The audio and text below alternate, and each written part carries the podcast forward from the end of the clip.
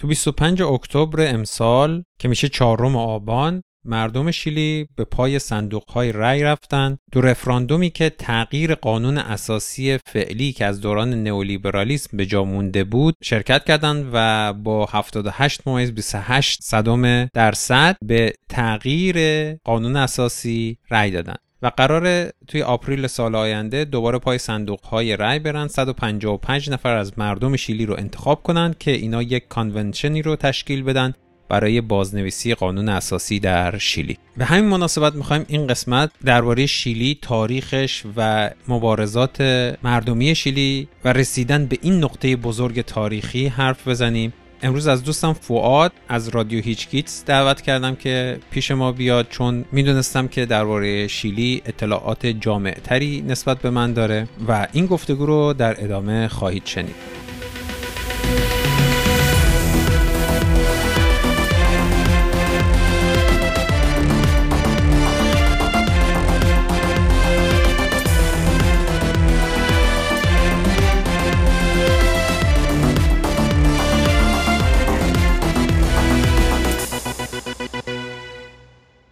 قبلش بذارید من فقط یه timeline یا خط تاریخ رو تو شیلی بگم که وقتی که ما حرف می‌زنیم یه خطکشی داشته باشید بدونید توی شیلی طی مثلا 60 70 سال گذشته چه اتفاقاتی افتاده. بحث اصلیمون هم از انتخابات 1970 که سالواتور آلنده به قدرت رسید. آلنده هزار روز یا تقریبا سه سال رئیس جمهور شیلی بود. تا 11 سپتامبر 1973 که کودتای شیلی اتفاق میفته. بعد اون فجایع حکومت نظامی شیلی دیگه بهش نمی‌گفتن دولت می‌گفتن خونتا. اتفاق میفته تا اکتبر 1988 که رفراندومی برگزار میشه که مردم به یک ریاست جمهوری 8 ساله جدید برای پینوشه رأی منفی میدن. دو سال بعد توی 11 مارچ 1990 اولین رئیس جمهور دموکراتیک انتخاب شده بعد از دوران پینوشه به قدرت می‌رسه پاتریسیو آیلوین. و ایشون هم چهار سال بر قدرت بوده. چند تا رئیس جمهور دیگه اومدن و رفتن. توی شیلی هر 6 سال یک بار رئیس جمهور انتخاب میشه و هر رئیس جمهور می‌تونه یک دوره بر قدرت باشه. اما سال 2005 این 6 سال رو کردن چهار سال. به هر حال توی سال 2006 خانم میشل باچله به قدرت می‌رسه که یه جوره یک سوسیالیست بوده از حزب چپ میانه بوده. بعد از اون دوباره یه آقایی به قدرت می‌رسه به نام سباستیان پینیرا که یک ثروتمند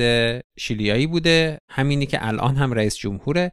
دور بعدش دوباره چون نمی‌تونسته کاندیدا بشه خانم باشلت دوباره به قدرت می‌رسه و بعدش دوباره آقای پینیرا سال 2018 به قدرت می‌رسه و همچنان هم در قدرت هست. از اعتراضات پارسال که شروع شده بود به دلیل افزایش قیمت مترو این اتفاقات افتاد و به جایی رسید که مردم اون قانون اساسی دوران پینوشه که سال 1981 تصویب شده بود رو به چالش کشیدن و گفتن این قانون اساسی باید تغییر کنه و نیاز مردم رو توی خودش ببینه و همونطور که گفتم تو اکتبر گذشته مردم به این خواسته رسیدن و رأی دادن به تغییر قانون اساسی. حالا همین خلاصه کوچیک رو اینجا داشته باشید به عنوان یک خط وقایع دوران شیلی تا بریم توی گفتگو با فواد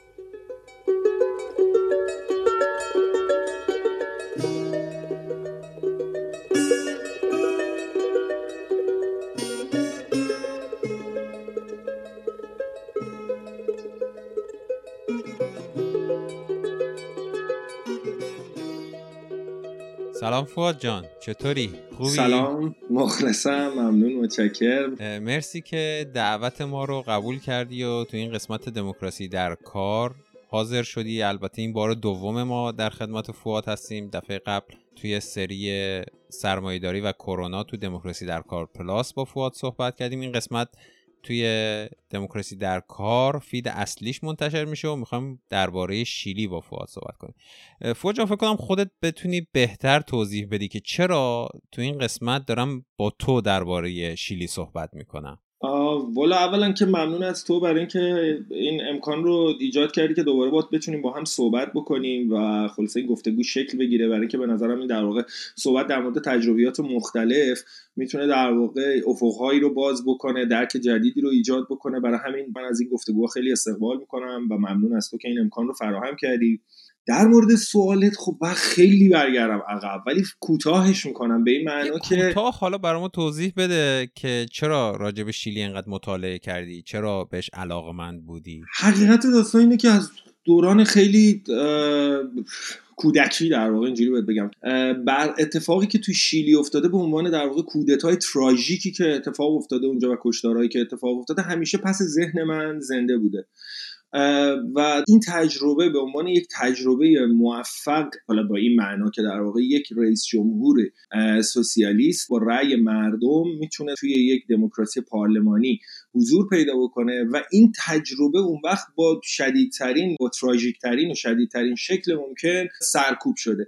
شاید جنسی باشه از جنس همون اتفاقی که توی اندونزی توی ایران و جاهای مختلف دیگه برای دولت مصدق اتفاق افتاده و این از این منظر این تجربه رو برای من مهم می‌کرد که پرداختن به شیلی اهمیت داره. دونستن تاریخ شیلی اهمیت داره برای اینکه ما بتونیم مبارزه خودمون رو تعیین بکنیم که تو امروز کجا وایسادیم و چجوری می‌تونیم نگاه بکنیم به یه مسیری به سوی سوسیالی حالا در کنار این در واقع یه سری دلایل هنری هم وجود داره که حالا مثلا موسیقی شیلی فرهنگ شیلی و آمریکای جنوبی در مجموع برای من جذاب بوده و همه اینا خلاصه کمک کرده که یه همچی تصویری از شیلی برای من ساخته بشه.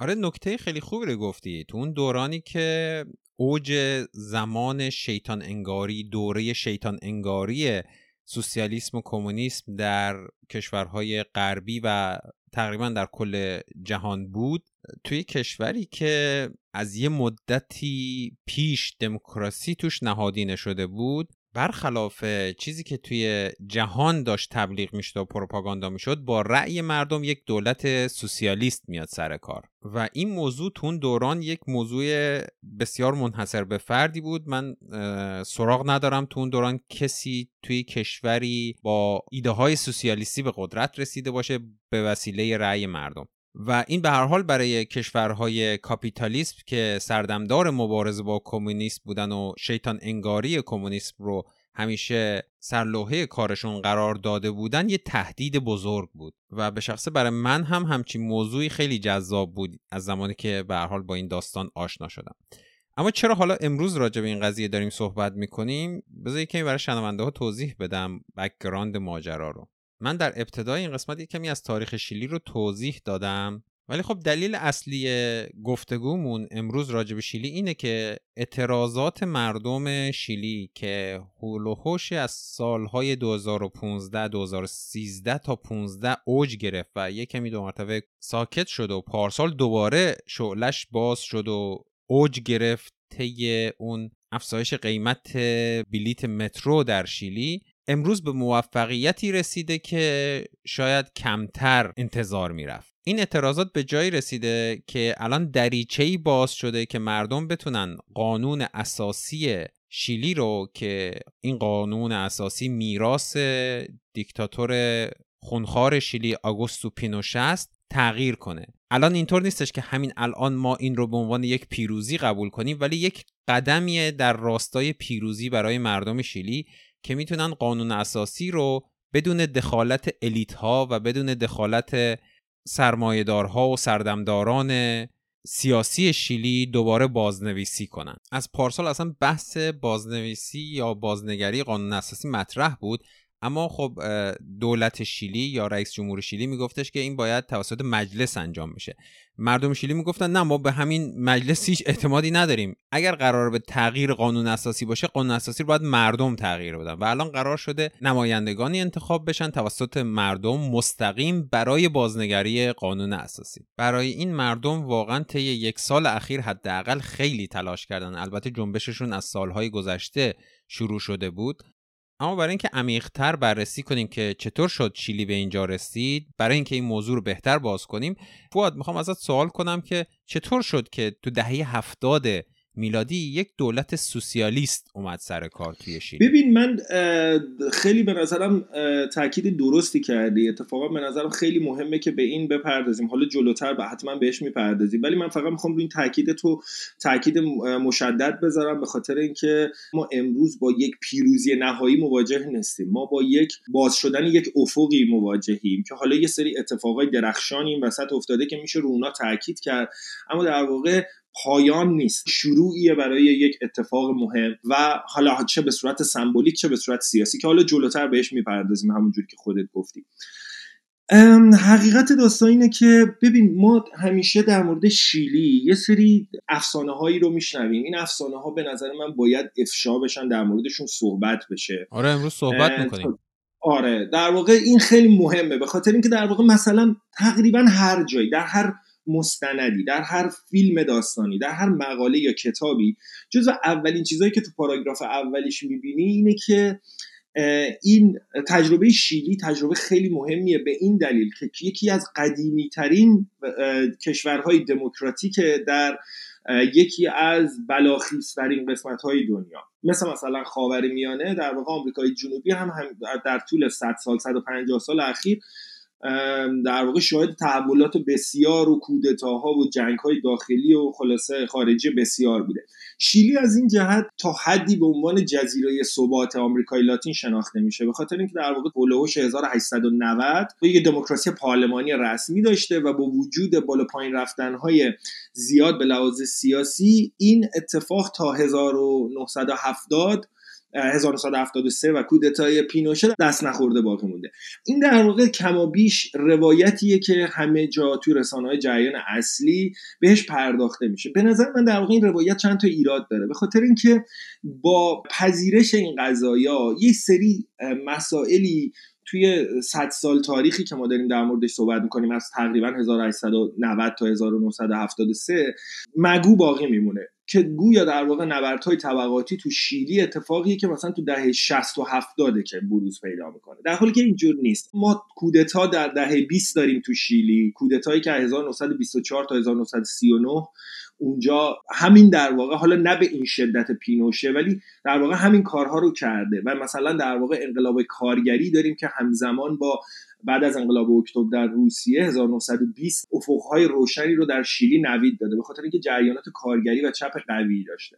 به خاطر همین در واقع می‌خوام بگم که خیلی مهمه که ما نگاه بکنیم به لحظه به قدرت رسیدن آلنده به عنوان در واقع دوره ای نگاه بکنیم که اولا خود آلنده فکر می‌کنم اگر اشتباه نکنم این چیزی که خیلی مطمئن نیستم در موردش ولی مطمئنم که یک بار قبلا شرکت کرده بود در انتخابات و شکست خورده بود. سه دوره اگه درست خاطرم باشه یعنی 18 سال دوره های ریاست جمهوری تو شیلی اون موقع 6 ساله بوده. آلنده یا همونجوری که اسپانیولی ها میگن آینده توی انتخابات ریاست جمهوری شرکت کرده بود. قبل از اینکه تو سال 1970 پیروز آره، بشه. دقیقا. و این از درون یک سری اتفاقات سیاسی و کشمکش های سیاسی خیلی مهمی میاد که در واقع رئیس جمهور پیشین آلنده فری یا فری الکساندر فری رئیس جمهوریه که تو دوره ای از کشمکش های سیاسی به قدرت می‌رسه که ناچار به خاطر فشارهای اجتماعی که در بطن جامعه وجود داره تو دهه 60 مجبور به انجام یک سری اصلاحاتی میشه. اصلاحاتی که همزمان ما تو ایران هم مشابهش رو داریم دیگه. بهش میگیم در واقع انقلاب سفید و دوره اصلاحات ارزی تقریبا اینا دوره که کندی به قدرت رسیده تو امریکا و مجموعه از اصلاحات ارزی برای جلوگیری از به قدرت رسیدن کمونیستا در سراسر کشورهایی که جنبش کمونیستی قوی دارن اتفاق افتاده. از این نظر نگاه کردن به دوره ای که آلده به قدرت می‌رسه از جهت زمینه های اجتماعی سیاسی و اقتصادی که همینجور که گفتم اصلاحات ارزی که توی شیلی اتفاق افتاده و بحران های اقتصادی که همزمان همون موقع شیلی درگیرش بوده. این چیزیه که حتی بعضا سازمان جریانات چپی که ارجا میدن به تجربه آلنده به عنوان تجربه موفق خیلی روش تاکید نمی‌کنن.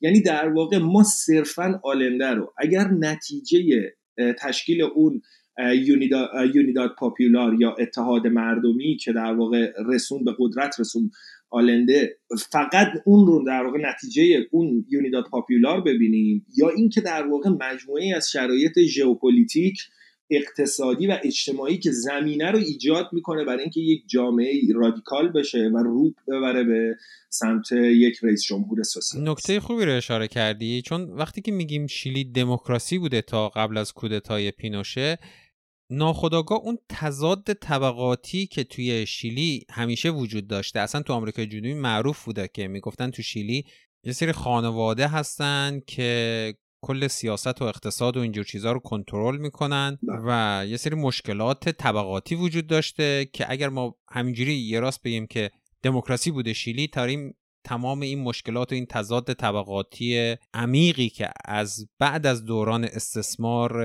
شیلی توسط اسپانیایی ها وجود داشته رو داریم ایگنور می‌کنیم بله بله. و در نظر نمی‌گیریم که حتی قبل از دوران آلنده هم طی سالیان سال فاصله طبقاتی عظیمی توی شیلی وجود داشته و الان اینا رو همه رو پشت اون نقاب دموکراسی پنهان می‌کنیم به این هم توجه نمی کنیم که درست شیلی اصطلاحا کشور دموکراتی بوده و دموکراسی توش وجود داشته. اما طی قرن 19 هم یعنی اواخر قرن 19 هم و اوایل قرن 20 تعداد زیادی کودتا توی شیلی اتفاق افتاده. حتی تا قبل از این کودتا 11 سپتامبر 1973 که آینده رو سرنگون کرد توی جون یا همون جولای همون سال یه کودتای دیگه هم اتفاق افتاده بود که موفق نبود و همه اینها نشون از اون تضاد نیروهای و نهادهای موجود در جامعه میده. نکته خیلی خوبی رو اشاره کردی. ولی حالا بیا از بعد از جنگ جهانی دوم به این موضوع نگاه کنیم. زمانی که کشورهای شمال در حال بازسازی خودشون بودن و وضعیت جامعه شیلی به نظر تو اون موقع چطور بوده؟ چه شرایطی دست به دست هم دادن تا نتیجهشون شده پیروزی آینده تو انتخابات ریاست جمهوری سال 1970 ببین در واقع من این تأکیدی که تو کردی رو می‌برم به این سمت که اقتصاد شیلی تا فکر می‌کنم اوایل دهه 60 بیشتر در, در واقع کشاورزی بود. و در واقع از طریق ما همینجوری که باز حالا ارجاعات تاریخی مجبوری بدیم تا اواخر قرن 19 هم شیلی درگیر دو جور جنگ بوده. یکی با کشورهای همسایه برای اینکه در واقع ثبات اقتصادی سیاسی مهمی پیدا بکنه. یه سری بیابون هایی که در واقع دعوا بوده سرش بین بولیوی و شیلی و پرو بگیره و این بیابون ها خیلی اتفاقات مهمی رو در آینده رقم می‌زنن به خاطر اینکه اونجا در واقع جاهای ذخایر مهم منابعی از جمله مس که بعدا کلیت اقتصاد شیلی رو می‌سازن. از این جهت تا هول دهه 60 بیشتر مبتنی بر اقتصاد کشاورزی داشته. کم کم از دهه 60 تبدیل میشه به یک کشوری که مواد اولیه تولید می‌کنه و این مواد اولیه سرمایه خارجی جذب می‌کنه. و پای که شرکت های عمدتا امریکایی به آمریکای جنوبی باز میشه. از طرف دیگه به مذارت می‌خوام به شیلی باز میشه. از طرف دیگه کلا آمریکای جنوبی حیات خلوت امریکا بوده دیگه. یعنی در واقع شرکت هایی که فکر کنم تو برنامه های قبلی خودت اشاره کردی مثلا امریکن فروت کامپانی که تو اوروگوئه تو پرو تو شیلی در واقع اصلا سلطنت گواتمالا سلطنت داره و کودتا می‌کنه رئیس جمهور عوض می‌کنه دولت تعیین می‌کنه و با این وضعیت پیش می‌رفته همیشه اونجا حیات خلوت امریکا بوده. از این منظر در واقع امریکن فروت کمپانی یعنی یونایتد فروت کمپانی همون شرکتیه که الان موز چیکیتا رو تولید دقیقا. اینه که در واقع وقتی ما در مورد دهه 60 صحبت می‌کنیم و به قدرت رسیدن فری از حزب دموکرات مسیحی که در واقع حزب میانه راست محسوب میشه توی شیلی این دوره شروع اصلاحات سیاسی از منظر هم فشار امریکا و هم در واقع تغییر شرایط کشور از یک اقتصاد مبتنی بر کشاورزی به یک اقتصاد مبتنی بر مواد اولیه صنعتی. مشابه با شرایطی که خودمون توی ایران هم تجربه کردیم. آره به خاطر همین در واقع شروع این دوره اصلاحات سیاسی و اجتماعی و برنامه هایی که فری اجرا می‌کنه اصلاحات مثلا آموزش مسکن همونجوری که گفتم اصلاحات کشاورزی باعث تشکیل اتحادی های کشاورزی هم میشه. حالا پیشا پیش توی این کشور از دهه 20 اتحادی های کارگری و سازمان های چپ قدرت داشتن. حالا وقتی می‌رسیم به این اتحادی های کشاورزی این اتحادی های کشاورزی دولت در واقع سندیکاهایی که دولت تشکیل داده حالا قرار در واقع توی یک چرخشی همراه بشن با اتحادی های کارگری و اتحادی های کارگری دستشون رو می‌ذارن روی اتحادی های کشاورزی. برای اینکه این چرخش رو از اتحادیه ها و سندیکاهای دولت ساخته به اتحادیه ها و سندیکاهای واقعی نماینده منافع کشاورزان این باعث میشه که کشور درگیر یک کشمکش و یک نبرد طبقاتی بشه. هم این اصلاحات به نوعی برای جلوگیری از شکگیری یک نبرد طبقاتی انجام میشه اما در عین حال بعد از تشکیلشون به بروز این نبرد طبقاتی هم کمک می‌کنه. آره. حالا منم یه کوتاه بگم راجع به قدرت رسیدن آلنده. با کشف مصر و بعد از دوران جنگ جهانی دوم خیلی از این شرکت های آمریکایی سرازیر شده بودند به شیلی برای استخراج مس و اینجور چیزا. و این معادن بسیار زیادی که توی اونجا وجود داشته برای مردم شیلی هیچ تغییری به وجود نیاورده بود. مردم شیلی با این حالی که کشور ثروتمندتر شده بود همونطوری که گفتم ثروت می‌رفت به سمت اون ثروتمندان جامعه و قسمت اعظمش هم توسط همین شرکت های آمریکایی از کشور خارج می‌شد. همون مسئله نفت در ایران شبیهش درباره مس توی شیلی اتفاق میافتاد. یه معادن عظیم و منابع عظیمی کش شده.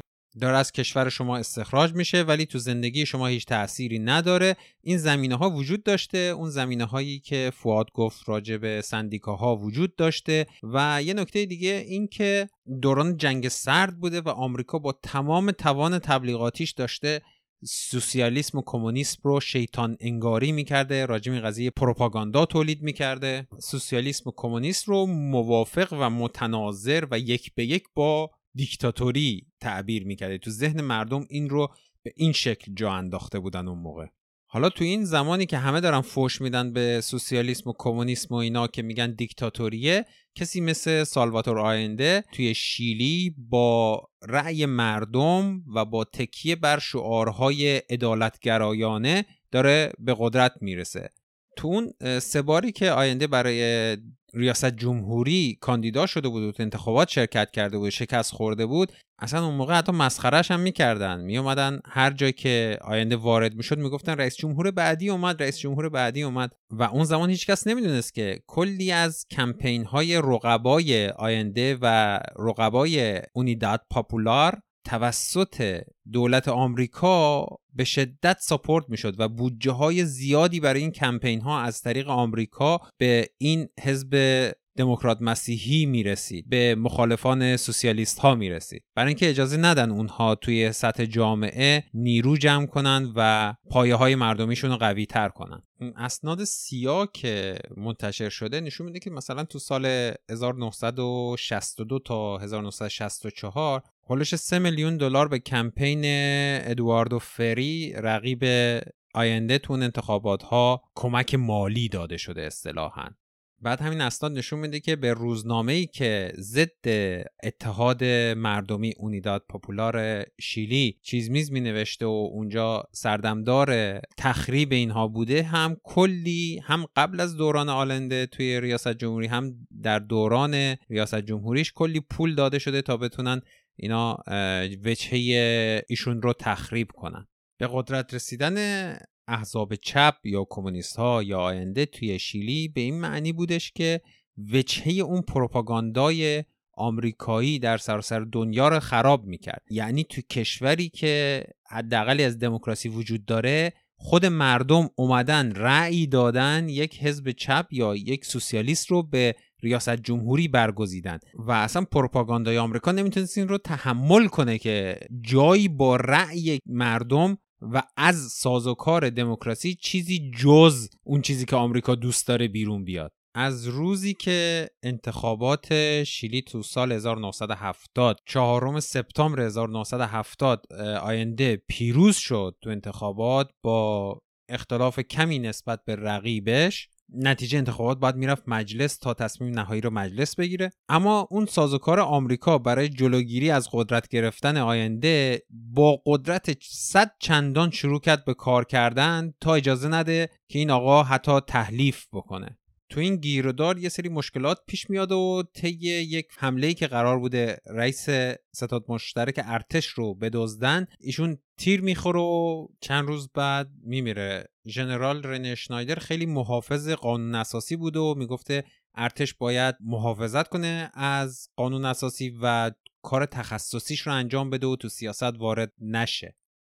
همین مشتوندن های آمریکا قبل از نهایی شدن ریاست جمهوری آینده باعث شدش که مجلس سنا با رأی بسیار قاطع به آینده برای ریاست جمهوری رأی بده. از روزی که آینده به عنوان رئیس جمهور شیلی سوگند می‌خوره و شروع به کار می‌کنه توی نوامبر اوایل نوامبر 1970 تا 11 سپتامبر 1973 هر کاری که سیا می‌تونست برای تخریب وضعیت جامعه و اجتماع شیلی بر ضد آلنده انجام بده دریغ نکرد. اون روزنامه‌ای که بهتون گفتم روزنامه اپوزیسیون اصطلاحا تو اون دوران اسنادش وجود داره که به صورت مستقیم از سازمان سیا منابع دریافت می‌کرده.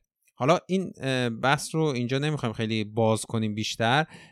بریم زمانی که شیلی بحران ها توش افزایش پیدا می‌کنه و منجر میشه به کودتای آگوستو پینوشه. اینجا می‌خوام به اون زمینه های کودتا بپردازیم.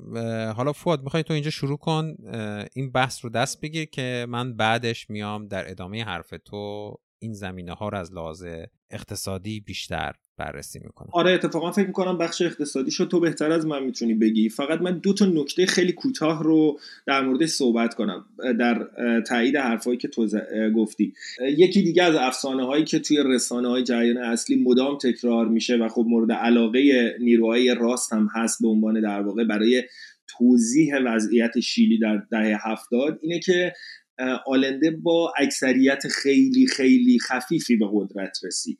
این تا حدی درسته ولی خاک پاشیدن روی یک واقعیت بزرگ دیگه است. در واقع توی اون انتخابات سه نفر تونستن رأی ها رو به خودشون اختصاص بدن. آلنده با 35 درصد بیشتر از رقیبش که 33 درصد داشت که و رئیس جمهور پیشین بود.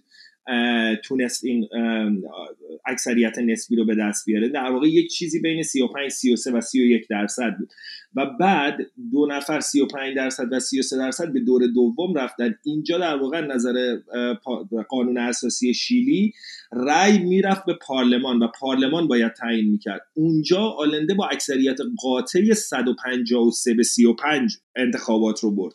برای همین در واقع وقتی در مورد شکننده بودن اکثریت آلنده صحبت می‌کنن یک پیغام روشنی دارن میدن. در واقع دارن میگن آقا این رئیس جمهور سوسیالیستی که اینقدر بزرگ می‌کنن چپا این در واقع با یک اکثریت قاطعی هم به قدرت نرسید.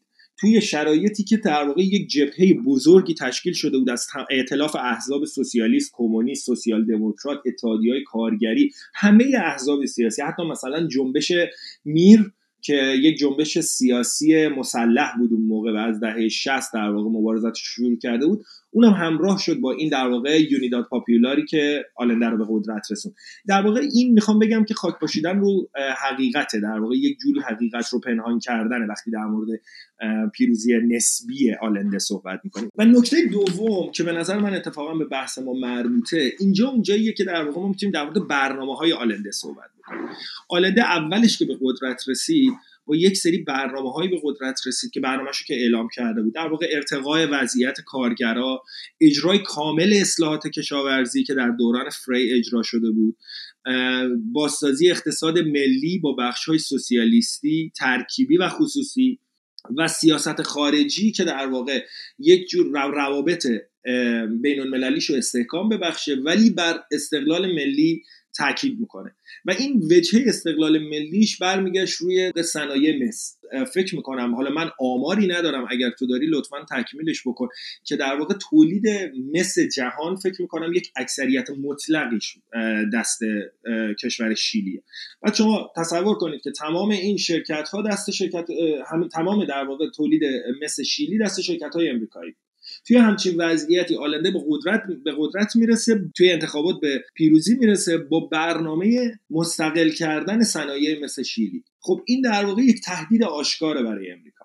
از روز اول به قدرت رسیدن آلنده انواع اقسام فشارهای بین المللی تحریم های مختلف برای در واقع تحریم کردن اقتصاد شیلی و بستن دست آلنده برای فروختن مثل شیلی شروع میشه در کنار انواع و اقسام روش های قانونی و غیر قانونی برای به قول, تو حتی جلوگیری از تحلیف و از قدرت انداختن آلنده در واقع مبارزاتی که درون پارلمان چون در واقع پارلمان اکثریت پارلمان دست حزب دموکرات مسیحی بود.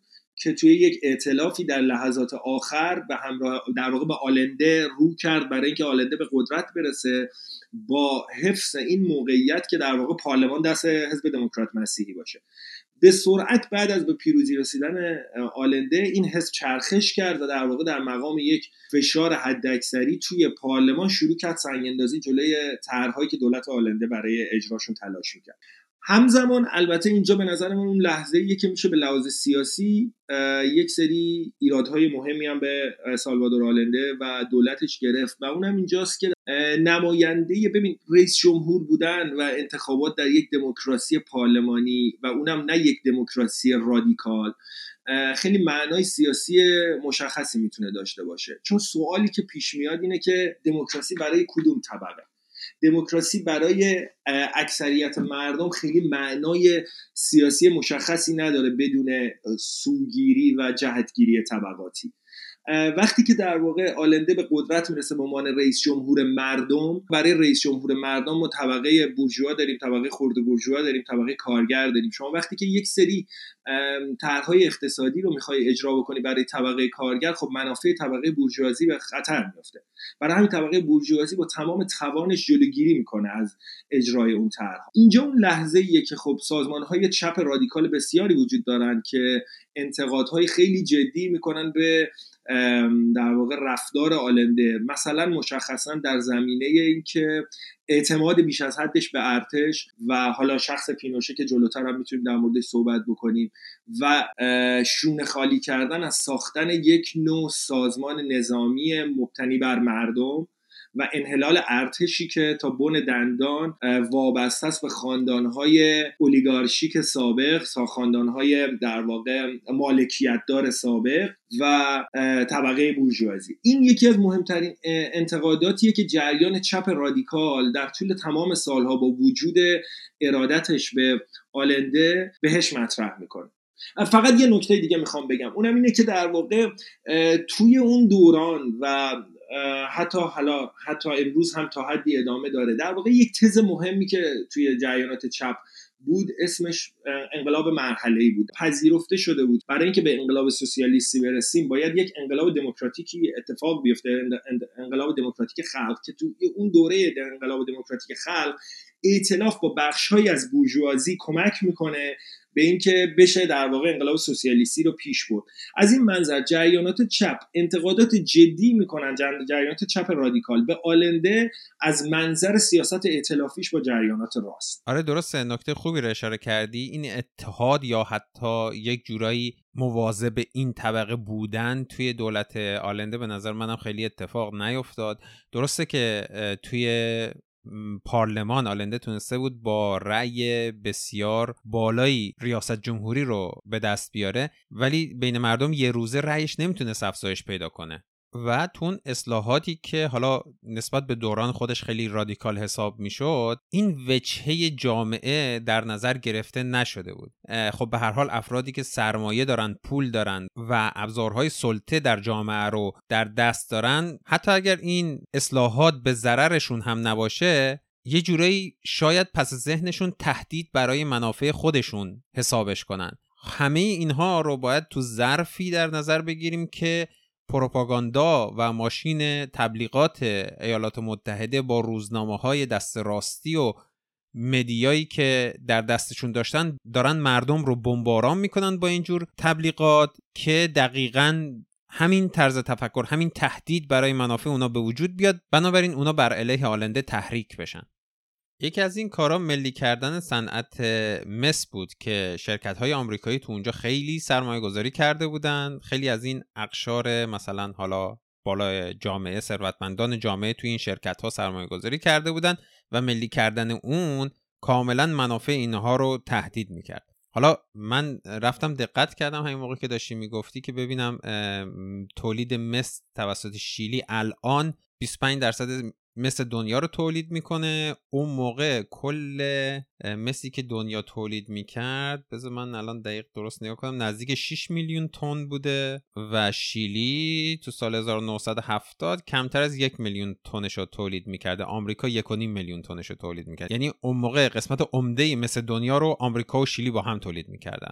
این ملی شدن صنعت مس اونجا به این شکل تمام این سرمایه‌دارهای آمریکایی و آمریکای جنوبی و مثلا سرمایه‌دارهای شیلیایی رو آورد پشت پروپاگاندای آمریکا جمع کرد. حالا اصلاحات ارزی هم اون موقع اتفاق افتاد سرعت این اصلاحات ارزی بیشتر شد. ملاکین اون موقع این اصلاحات ارزی رو به ضرر خودشون می‌دیدند و رفتن به جمع گروه مخالفین آلنده. البته این اصلاحات ارزی قبل از دوران آلنده شروع شده بود. تو دهه 60 شروع شده بود و همونجا باعث شده بود یواش یواش جامعه دو قطبی بشه. تعداد کسانی که از این قضیه نفع می‌بردن رفتن طرف چپ ها اونایی که متضرر شدن رفتن طرف سرمایه‌دارها و راستها. این دو پارگی که تو دهه 60 شروع شده بود و داشت به سرعت افزایش پیدا می‌کرد تو دوران آلنده هم ادامه پیدا کرد. جوری که حتی توی خیابون ها و توی مثلا بعضی وقت تظاهرات ها برخوردایی پیش می اومد بین طرفداران اینها و وضعیت جامعه خیلی ناپایدار بود.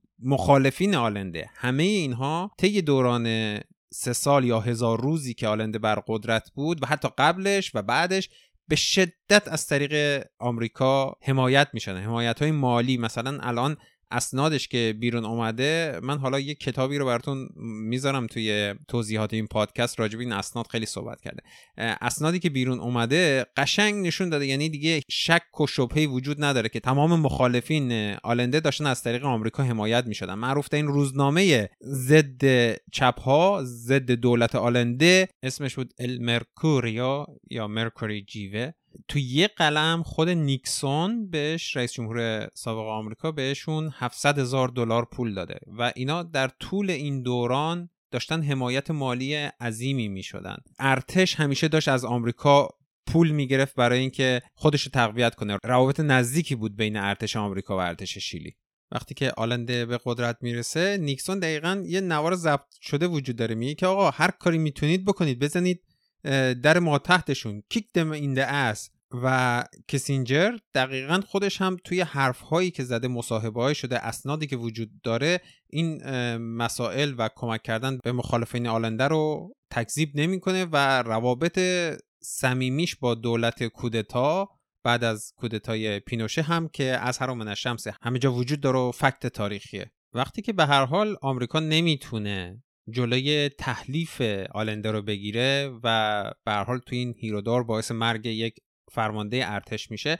مجلس به آلنده رأی میده و آلنده با اکثریت مطلق وارد کاخ ریاست جمهوری میشه. ولی از اون طرف آمریکا با تمام توانایی که داشته چندین برابر اونها رو افزایش میده تا بتونه دولت آلنده رو سرنگون کنه.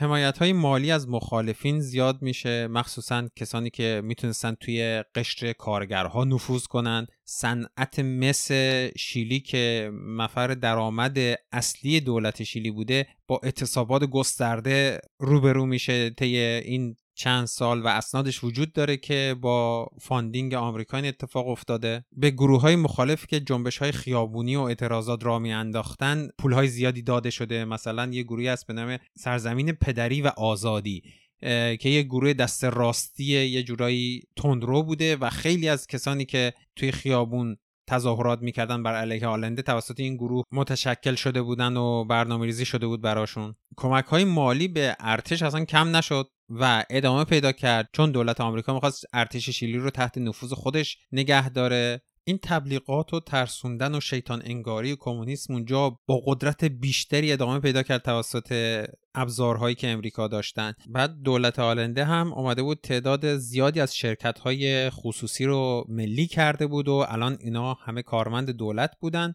خیلی از شرکت ها دیگه مثل قدیم نمی‌تونستن تولید کنن. شرکت صنایع مثلشون دو نمی‌تونست اونقدر تولید کنه. این درآمدهای ورودی به دولت داشت همینجور بلاک می‌شد. نیکسون هم دستور داده بود وامهای بین المللی به شیلی قطع بشه صنایع مثلش تحریم بشه. دیگه اون کمک های مالی که به دولت شیلی از طریق آمریکا می‌شد اونا حذف شدند و همه اینها در زمانی بودش که دولت داشت مخارجش رو افزایش می‌داد. چرا؟ چون داشت سیستم رفاه همگانی ایجاد می‌کرد. داشت توی مدارس مثلا شیر مجانی غذای مجانی پخش می‌کرد. داشت برای قشر کمتر برخوردار جامعه شغل ایجاد می‌کرد و همه اینها باعث می‌شد دولت نیاز به منابع مالی بیشتری داشته باشه و تولید پول بی پشتوانه اون زمان باعث تورم می‌شد و تورم طی سالهای دولت آلنده افزایش پیدا کرد و قیمت ها یواش یواش داشت می‌رفت بالا و مواد غذایی دیگه کمتر پیدا می‌شد داشت یواش یواش کمبودش حس می‌شد توی جامعه. حالا بگذریم از این احتکارهایی که اون زمان می‌شد. توسط همین سرمایه‌دارها کسانی که از طریق آمریکا تحریک شده بودن کمبود مواد غذایی و قیمت بسیار بالا روندهشون باعث شد دولت بیاد سهمیه بندی کنه و قیمت ها رو فیکس کنه و اجازه نده قیمت ها از یه حدی بره بالا. و همین باعث می‌شد که چون هزینه های دیگه داره یه جای دیگه میره بالا اونایی که این مواد غذایی رو تولید می‌کردن دیگه براشون نصرف تولید کنن. بنابراین دوباره کمبود بیشتر می‌شد. اون چاله سرمایهداری اینجا وجود داشت دیگه برای اینها هم. یه نکته جالبی رو که من توی تحقیقاتم برای این قسمت متوجه شدم این بودش که وقتی که این رسانه های جریان اصلی رو نگاه می‌کنی راجع به این کمبود صحبت می‌کنن میگن کمبود شراب بود و سیگار. چیزای دیگه هم میگن ولی شراب و سیگار در صدر لیستشونه. در صورتی که شراب و سیگار نیاز اساسی انسان برای زندگی کردن نیست ولی این نشون میده اون کسانی که دارن این روایت رو میگن به کجا وصلن. یعنی از چه قشری از جامعه هستن که دارن کمبود شراب و سیگار رو توی دوران دولت آلنده انقدر بزرگ نشون میدن که دولتی که نمی‌تونه اینو برای ما مهیا کنه باید از بین بره. این نشون از اون دید طبقاتی اونهایی داره که این داستان رو اینطوری تعریف می‌کنن.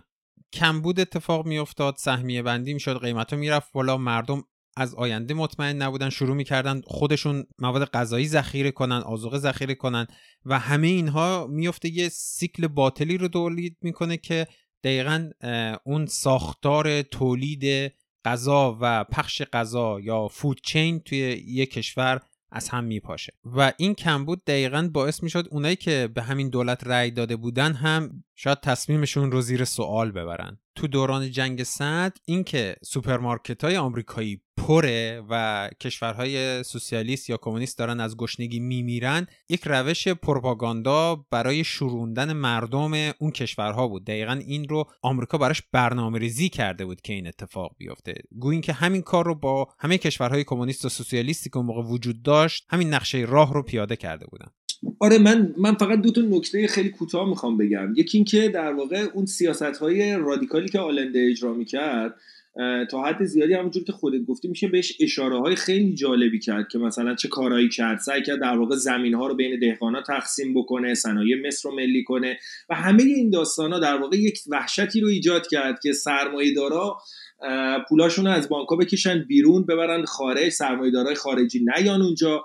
توی یک وضعیتی هم هست که در واقع به خاطر جنگ سرد تا حدی شوروی هم در واقع پشت شیلی رو خالی کرد از جهت کمک های تسلیحاتی و یا مزد کمک های اقتصادی که می‌کرد.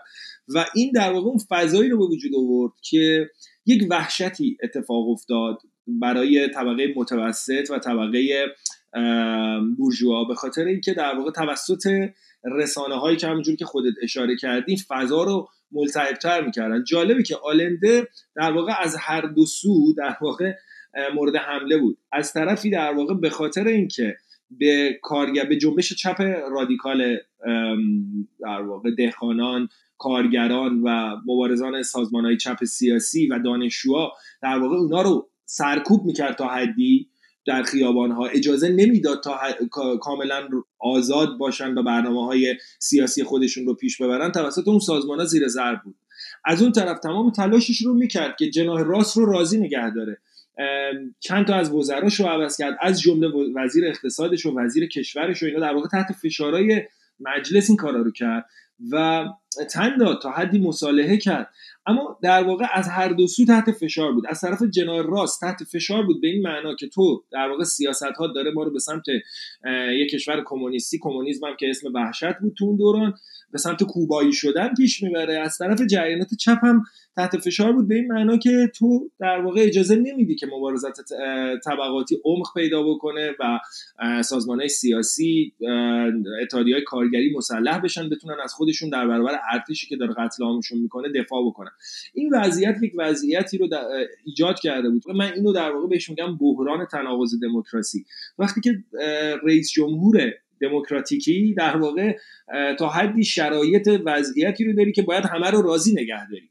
و توی یک همچین وضعیتی تو نمی‌تونی در واقع یک سوسیالیست به معنای اخص کلمش باشی. این اتفاقیه که ببین ما امروز توی یونان تو یونان سیریزام تجربه کردیم و تا حدی این البته نظر منه اگر مخالفتی داری حتما لطفا اعلام بکن.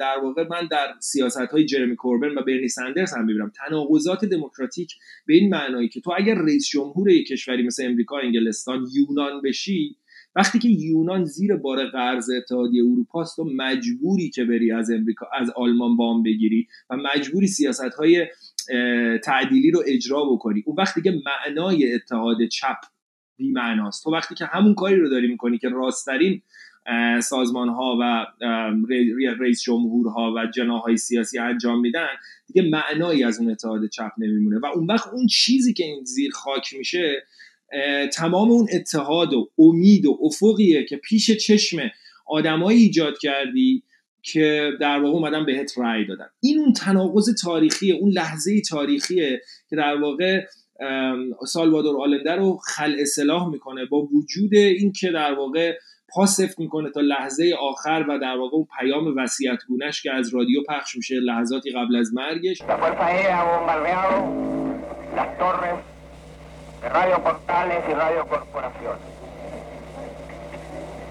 Ante estos hechos, solo me cabe decir a los trabajadores او یک پیام مشخص یک انسانیه که هنوز وفادار به اندیشش اما در واقع درون تناقضات یک سیاست پارلمانی که تمام ابزارش دست جناح راسته از رسانه. حالا تازه ما داریم در دهه هفتاد صحبت می‌کنیم. موقع نه فیسبوکی بوده نه فیک نیوزی بوده نه توییتری بوده.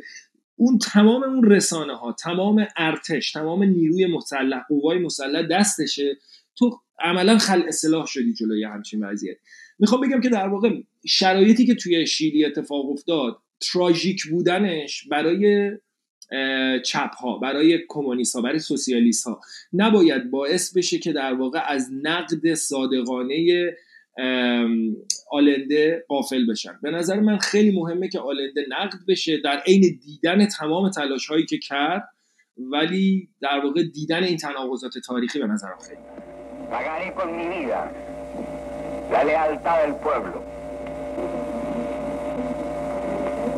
la historia es nuestra y la hacen los pueblos.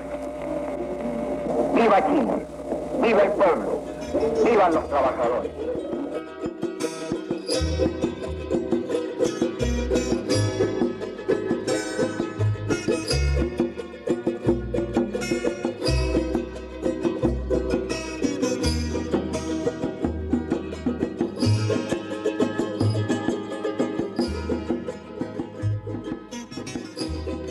ماجرای جالبی هم وجود داره. قبل از دوران آلنده توی فکر کنم سالهای اواخر دهه 50 یک گروهی از دانشجویان دانشگاه کاتولیک سانتیاگو. با fund آمریکا پا میشن میرن شیکاگو جایی که یکی از مدارس مهم و اصلی نئولیبرالیسم تو دنیاست. تحصیل کنن و روش های اقتصاد رو یاد بگیرن و حالا اقتصاد سرمایداری رو یاد بگیرن و اینا رو برگردن کشور خودشون ترویج کنن و تو دانشگاه ها تدریس کنن.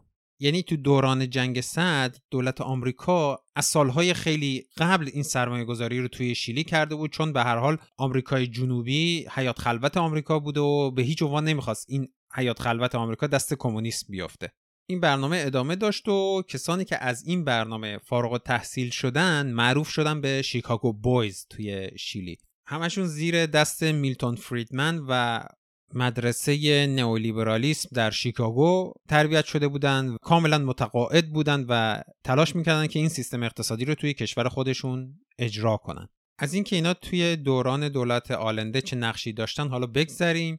اما تو نمی‌دونم چند ماه یا شاید یک سال قبل از کودتا توی شیلی اینا یه سرشون خارج از کشور بودن یه سرشون داخل کشور بودن جمع میشن. حالا نمی‌دونم همشون یا تعدادشون جمع میشن یک برنامه اقتصادی رو می نویسن برای بازسازی اقتصاد شیلی. وقتی که اوضاع اقتصادی شیلی انقدر خراب شده بود. این برنامه رو سعی می‌کنن مدون کنن و و یه سری مثلا پیشنهادها و دستورها و اینجور چیزا توش داشت. می‌گفت باید مثلا نمی‌دونم قیمت ها رو آزاد کنید مرزا رو باز کنید. همه سیاست های نئولیبرالیسمی که ما امروز خیلی باش آشنا هستیم توی همچین برنامه گنجونده شده بود. وقتی این برنامه رو پرینت گرفتن یا تایپ کردن انقدر گنده شده بود که بهش می‌گفتن آجر بهش می‌گفتن El Ladrillo و بر اساس ادعای خودشون می‌گفتن که ما این رو مدون کردیم تا بدیم به دولت بعدی. حالا حرفی هم از اینم نیست توی اسناد سیا هم خیلی نگفته که این رو آمریکایی ها شاگردان شیلیاییشون منتشر کنن یا به هر حال بابتش پولی داده شده. اما توی اسناد مشخصه که اینها اکثرا داشتن توی دفتری که کنار دفتر اون روزنامه راست افراطی که بهتون اسمشو گفتم المرکوریا که مستقیما از سیا پول می‌گرفته داشتن کنار دفتر اینها برنامهشون رو تدوین می‌کردن و توی اسناد سیا هم دقیقا نوشته که همکاران collaborators are working on a new economic plan. این همکاران دارن روی یک برنامه اقتصادی کار می‌کنن. ولی خود این شیکاگو بویز میگن نه ما از آمریکا هیچ دستوری برای این کار نداشتیم پولی دریافت نکردیم و رسانه های جریان اصلی میگن که بین کودتای نافرجام 29 جون 1973 و کودتای پینوشه توی 11 سپتامبر 1973 تو این زمان بوده که ارتش از وجود همچین برنامه‌ای باخبر شده. و وجود همچین برنامه یکی از دلایل اصلی حرکت کردن ارتش به سمت کودتا بوده. اما وقتی که میرید اسناد سیاه را نگاه می‌کنید می‌بینید از زمانی که این برنامه ریزی ها برای کودتا طی دو مورد توسط سیاه انجام شده این برنامه اقتصادی پسران شیکاگو هم شروع شده به تدوین شدن. حالا شاید خیلی از این کودتای اول توی سال 1973 خبر نداشتن بذارید من یک کمی باز کنم اینو. توی 29 جون 1973 ارتش به حمایت یا با برنامه ریزی همون گروه راست افراطی سرزمین پدری و آزادی پاتریا ای لیبرتات کودتا می‌کنه و کودتا شکست می‌خوره. حالا چرا ایناش بماند؟ میگن که توی ارتش به اندازه کافی ازش حمایت نمیشه. به فرمانده ارتش هم از این قضیه خبر نداشته. خیلی جالبی که وقتی کودتا اتفاق میفته پینوشه که یک جورایی معتمد سالوادور آلنده بوده میاد توی همون میدون اصلی شیلی با باقی فرماندهانی که توی کودتا شرکت نکردن و می‌خوان وفاداریشون رو به دولت و ملت و اینا ابراز کنن رژه میرن و راه میرن و میرن با آلنده ملاقات می‌کنن و اینجور چیزا. بعد از این کودتا فرمانده ارتش براش یه رسوایی پیش میاد و عوض میشه و آلنده جنرال آگوستو پینوشه رو به فرماندهی ارتش انتخاب می‌کنه چون از دیرباز از هم بهش اطمینان داشته. وقتی هم که حتی کودتا اتفاق میفته قبل از مرگش میگن پرسیده من نمی‌دونم با پینوشه چیکار کردن. این یه اتفاق مهم بود. یکی اینکه این تدوین برنامه اقتصادی بین این دو کودتا تموم میشه. یه نکته دیگه اینه که می‌دونیم که پارلمان شیلی طی دوران آلنده دست مخالفینش بوده و اینها تا تونستن برای دولت آلنده مشکل ایجاد کردن. همه وزیراش رو یه دور استیزاه کردن و بین این دوتا کودتا اصلا یه بیانیه ای رو منتشر می‌کنن که میگن دولت داره برخلاف قانون اساسی کار می‌کنه و ما از ارتش دعوت می‌کنیم به مداخله برای حفظ قانون اساسی که این یک کار کاملا غیرقانونی از پارلمان شیلی بود. چون برای نشون دادن یا استیزاه یا حتی اعلامیه دادن برای اینکه بگم مثلا رئیس جمهور داره از قدرتش سوء استفاده می‌کنه نیاز به دو سوم آرای سنا داشتن بر اساس قانون اساسی و این اتفاق نیفتاده بود. بنابراین خود آلنده هم میگه که شما دارید کار غیرقانونی می‌کنید و یه جورایی دارید بخش های دیگر قدرت رو دعوت می‌کنید به دخالت کردن در قوه مجریه. بعد از این اتفاقات یه تظاهراتی توی همون سانتیاگو برگزار میشه. تظاهرات بسیار بزرگی بوده از طرفداران آلنده و بعد از اون یا همون هول و هوش آلنده قبول می‌کنه که یک رفراندومی برگزار بشه که آیا دولت به کار خودش ادامه بده یا نه. این رفراندوم هم قرار بوده 11 سپتامبر 1973 برگزار بشه که دقیقا میشه همون روز کودتا. گفته میشه که چون شاید احتمال برد آلنده توی این رفراندوم می‌رفته سعی کردن کودتا رو همون روز برگزار کنن که دیگه اصلا به رأی مردم هم نکشه.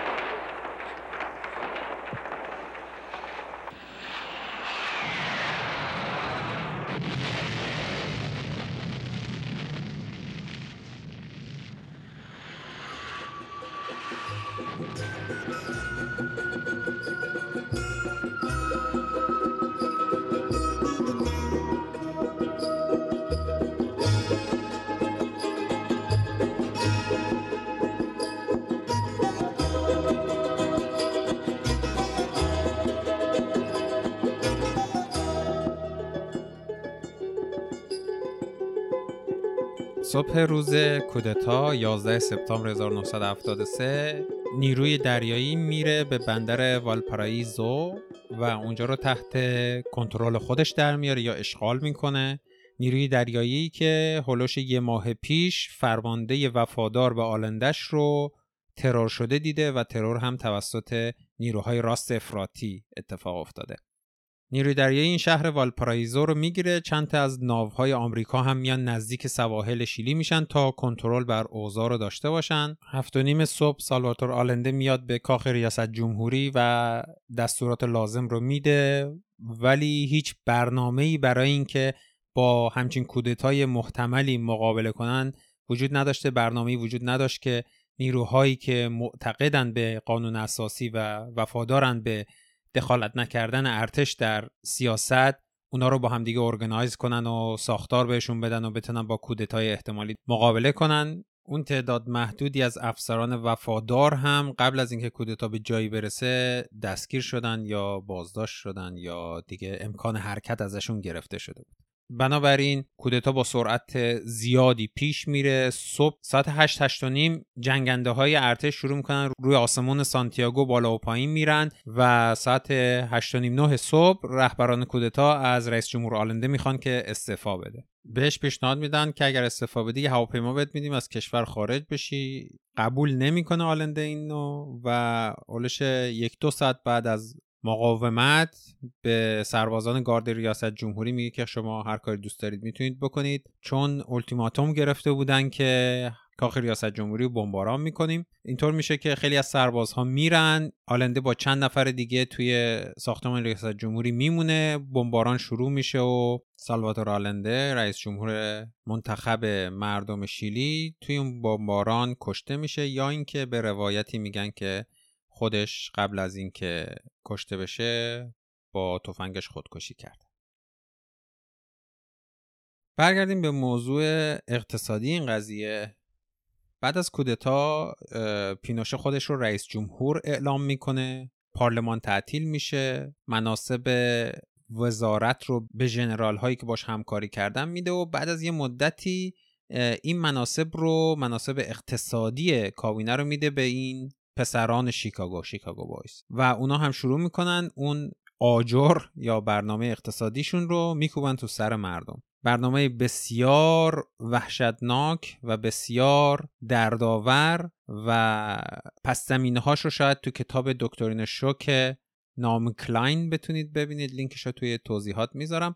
و این برنامه اقتصادی نئولیبرالیسم که یه جورایی برنامه پیشنهادی نئولیبرالیسم برای دنیا بود اولین بار توی آزمایشگاه شیلی به اجرا در میاد. برداشتن سقف قیمت ها آزاد کردن قیمت های بازار حذف حمایت های دولت از هر قشری باز کردن مرزها برداشتن تعرفه ها خصوصی سازی صنایع دوباره. فروختن صنایع به اسلافشون به همکارانشون. ولی خیلی جالبه که دوباره همه صنایعی که توسط آلنده ملی شده بودن خصوصی شدن بجز صنعت مس. صنعت مس دیگه خیلی ارزشمند بود و دولت نمی‌تونست این رو خصوصی سازی کنه چون سلطش اینجوری تحت شعا قرار می‌گیره از طریق تئوری سلطه میشه نئولیبرالیسم رو بهتر توضیح داد و اینطوری نگیم که یه دفعه نئولیبرالیسم یعنی خصوصی سازی یعنی بازار آزاد. اونا تعریف درستی ازش ارائه نمیده.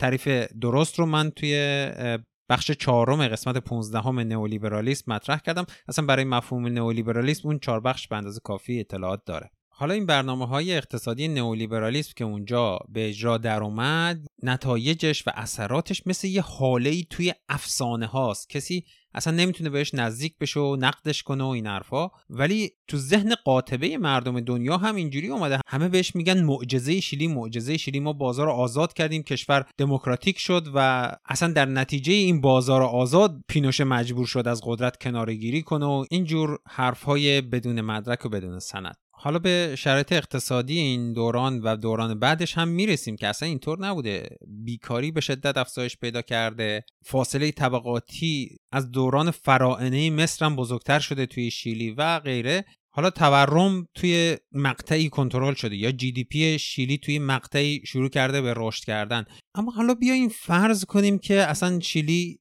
معجزه قرن معجزه ثروت درست کردن معجزه کپیتالیسم توی دنیا. اما به چه قیمتی؟ توی 17 سالی که پینوشه بر سر کار بود حداقل یعنی با آمارهای حداقلی میشه گفت چهل هزار نفر کشته شکنجه و ناپدید شدن. الان وقتی که شما وارد قبرستان سانتیاگو میشید یه دیواری وجود داره از کشته های دوران دیکتاتوری پینوشه و اینقدر بینشون جاهای خالی وجود داره برای ناپدید شدگان و کسانی که هیچ وقت ازشون خبری نشد. داستان ویکتور خارا رو که دیگه همه می‌دونید. بردنش توی استادیوم ملی سانتیاگو انگشتاشو شکوندن و گفتن حالا بخون. کسی که تا اون زمان همیشه برای مردم میخونده از این تضاد طبقاتی و مبارزه طبقاتی همیشه حرف می‌زده. بعد باش راشن رولت بازی کردن و کشتنش بعد جسدی که بهش 40 50 تا گلوله شلیک شده بود رو وسط خیابونهای سانتیاگو ول کردن.